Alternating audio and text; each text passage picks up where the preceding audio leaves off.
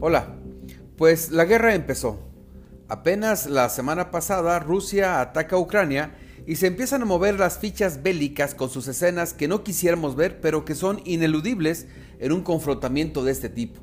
Al mismo tiempo, también deben existir algunos otros movimientos, principalmente diplomáticos, donde se juega el que el conflicto se haga más grande o no. Movimientos que el común de los mortales no llegamos a saber así se acierta. Paralelamente, se lleva a cabo un tercer juego en el plano económico. Las medidas que han adoptado los Estados Unidos, la zona euro y algunos aliados para contrarrestar y tratar de detener la guerra se radican precisamente en un ahorcamiento a la economía de Rusia a través de diversas acciones en conjunto, que van desde la suspensión del gasoducto, la prohibición de navegación de barcos rusos o bien la suspensión del uso de las reservas rusas, así como la exclusión de algunos bancos rusos del SWIFT y esta exclusión es particularmente importante y le platico el porqué en tres puntos. Primero,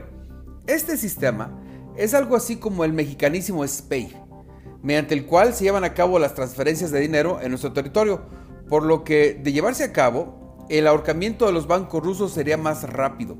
pues no podrían llevar a cabo transacción alguna con el exterior y dejándolos sin margen de maniobra para conseguir divisas para mantener sus operaciones. Segundo, una de las ideas de esta situación, aunque no lo digan, es animar el descontento de la población hacia su gobierno. Hemos visto que ante el temor de que esto sucediera, se han formado largas filas en los bancos de las principales ciudades rusas, por lo que lamentablemente siempre en esos casos pagan justos por pecadores, y la falta de dinero en las familias causará grandes estragos generalizados. Y tercero, la prohibición de las transferencias a los bancos rusos no los afecta solamente a ellos, pues también implica que algunos países no puedan pagar por el tan preciado petróleo o gas,